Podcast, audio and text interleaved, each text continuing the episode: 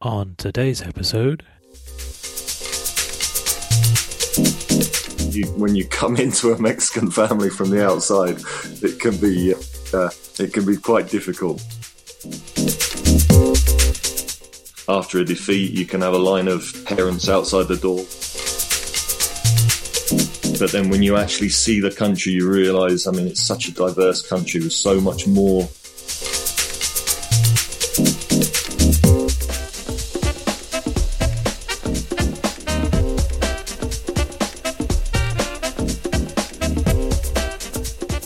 David Bevis, and you're listening to Mexico Over the Wall, a podcast about Mexico from the other side.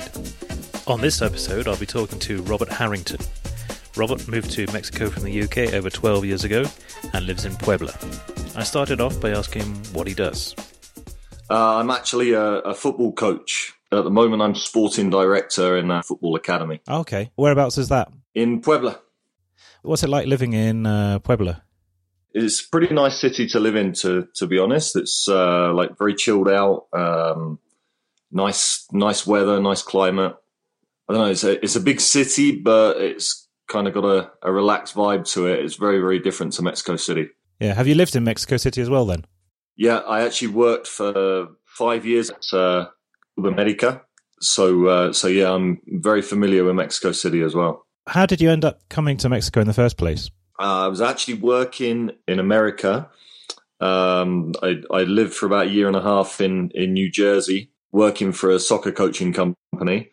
And they sent me to um, like a summer camp in Maine, one of these camps where the kids go to spend the, the whole summer, where they've got like a you know a big lake and all different sports to play and, and that kind of thing.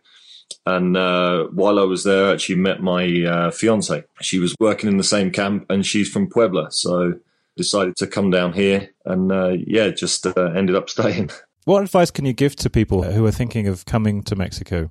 Um, I think uh, you've definitely got to have a, a kind of an adventurous spirit. I guess the culture is so so different. Obviously, um, obviously, learning another language is um, is, difficult, but it's also um, also great fun. I just spoke uh, sort of basic tourist Spanish, so basically nothing. so like the whole process of going through not being able to communicate and uh, having to think about everything and uh, you know just being in that mode of feeling totally engulfed in a whole new culture and then you've got obviously the difference in food and music um, just people's attitudes in general the way family life is. It's just so, so different.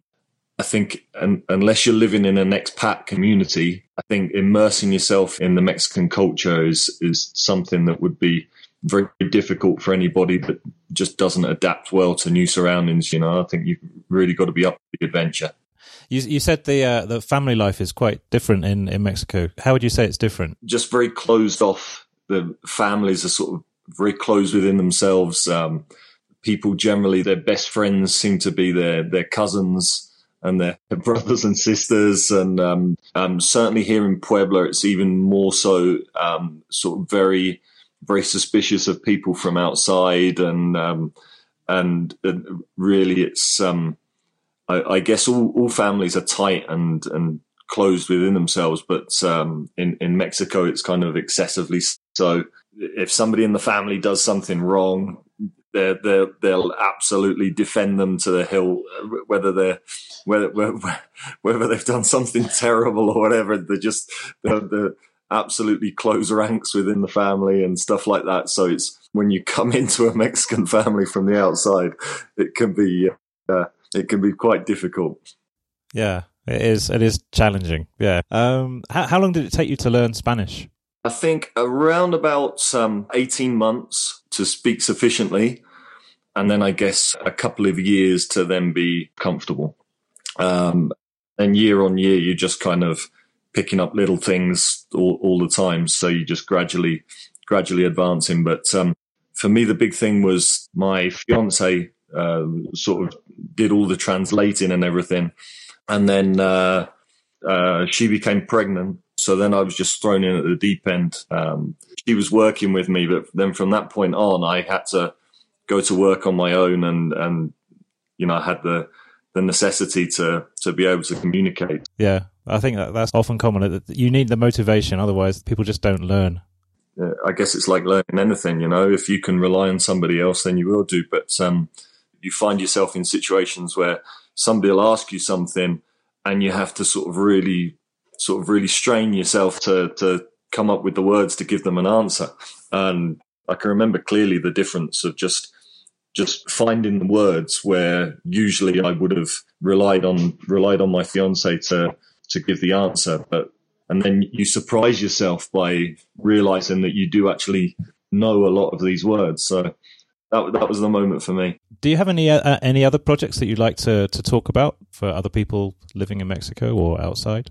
Um, well, at the moment, I'm uh, I'm employed at a, a, a football academy, but uh, I am in the, the, the process of really wanting to start my own project. Um, I think uh, depending depending what field you're in, it can be very difficult to it can be difficult to make money in, in Mexico. Obviously, with the the way the culture works, uh, the strength of the peso, and uh, I think in in terms of football, I've kind of realised that uh, that uh, I can make a living here, but if I really want to to be uh, properly secure in the future, I've got to do my own thing, you know. So um, I am in the process of of organising my own project, um, probably starting in the summer.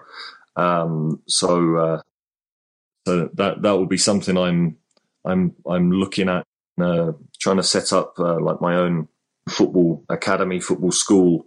Yeah, I think for anybody that wants to come to Mexico. I think if you, if you work in the financial field or or, or something similar, um, you can probably find jobs that are that are well paid in Mexico. But um, if you're in other fields that really aren't valued greatly in Mexican society, or perhaps depend on depend on having paying customers like a football academy, it um, it can be very difficult. I mean, um, in, in, in my own case, I mean, like I say, I can earn enough to to live in Mexico and and not really have too much uh, too much worry. But when it comes to things like, for example, flying back to England, obviously the the, the prices of flights and like you know now we we have two children, so flying four people back to England it can be it can be pretty expensive when you're paying in pesos. Definitely. What's it like um, teaching uh, in Mexico?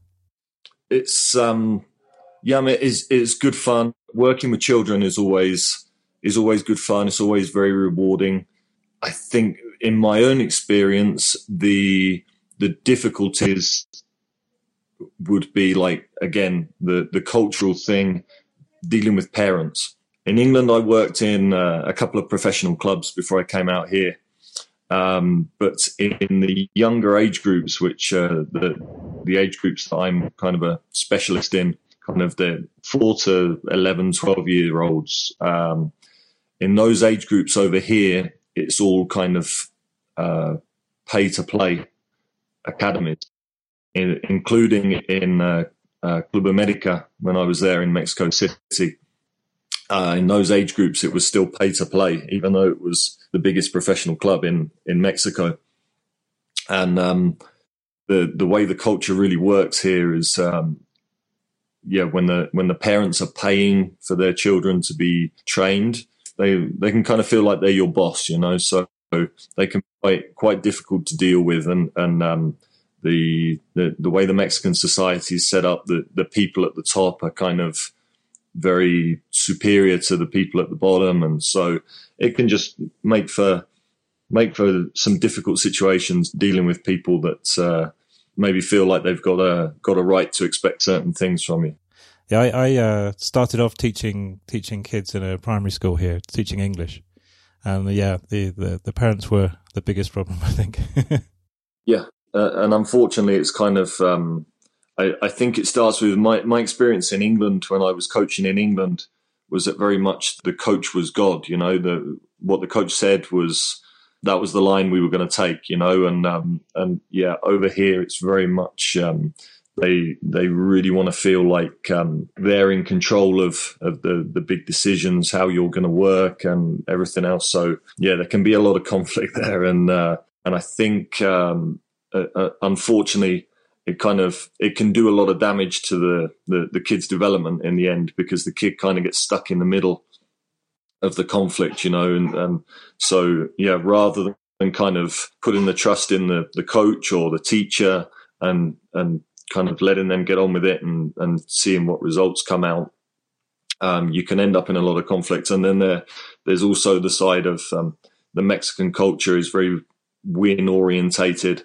So in in in youth sports, whereas in England, I was very used to focusing on development and um, not really sort of worrying about results, not not sort of really worrying about um, if um, if you lost a game.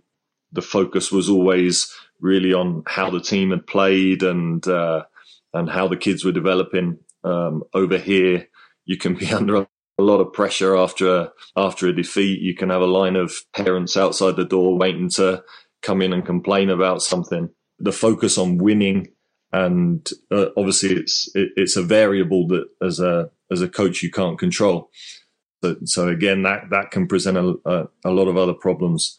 Um, and in in terms of football, I know this is not not necessarily focused on football, but in terms of football, I've always, as a coach, I've always kind of wondered from the outside why Mexico, being such a, a big country with a huge population, where football is the number one sport, why Mexico didn't produce more uh, um, uh, uh, elite world class players. And from from actually working within the industry here, I, I can kind of see it very clearly that um, from the the youngest age groups, it, it there, there, are a lot of obstacles to player development. You know, like I say, with the, the fact that the only the kids who can afford to to pay for good training really get access to it, and and then the whole dynamics with the the parents, the focus on results, and all that kind of stuff. Um, it becomes very obvious when you work in it just why Mexico doesn't produce players like other smaller countries do. Okay, and uh, fi- finally, what things uh, what things do you like about Mexico? I certainly like the weather.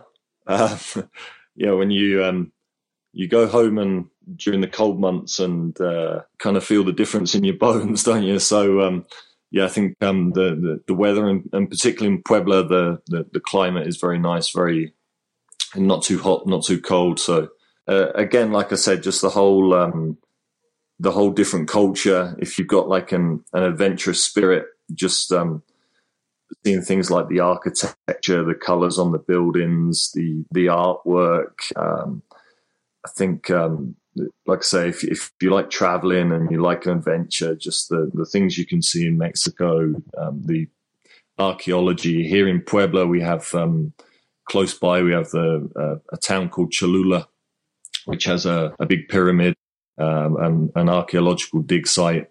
Um, so, I mean, all that kind of stuff is is is really cool.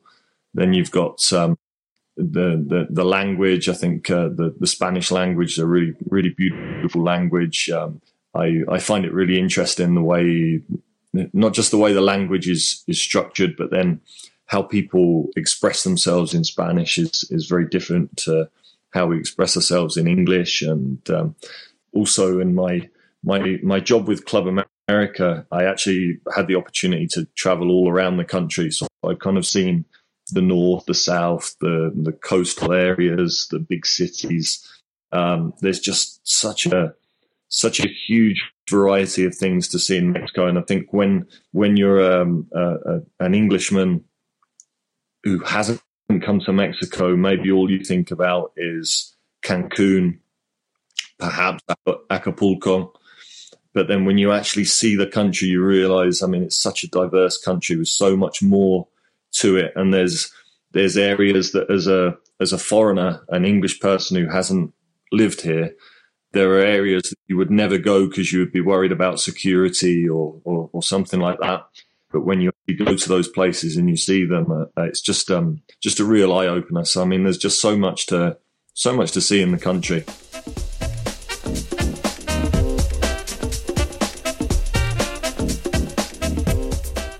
So, I was talking there to Robert Harrington, who lives in Puebla.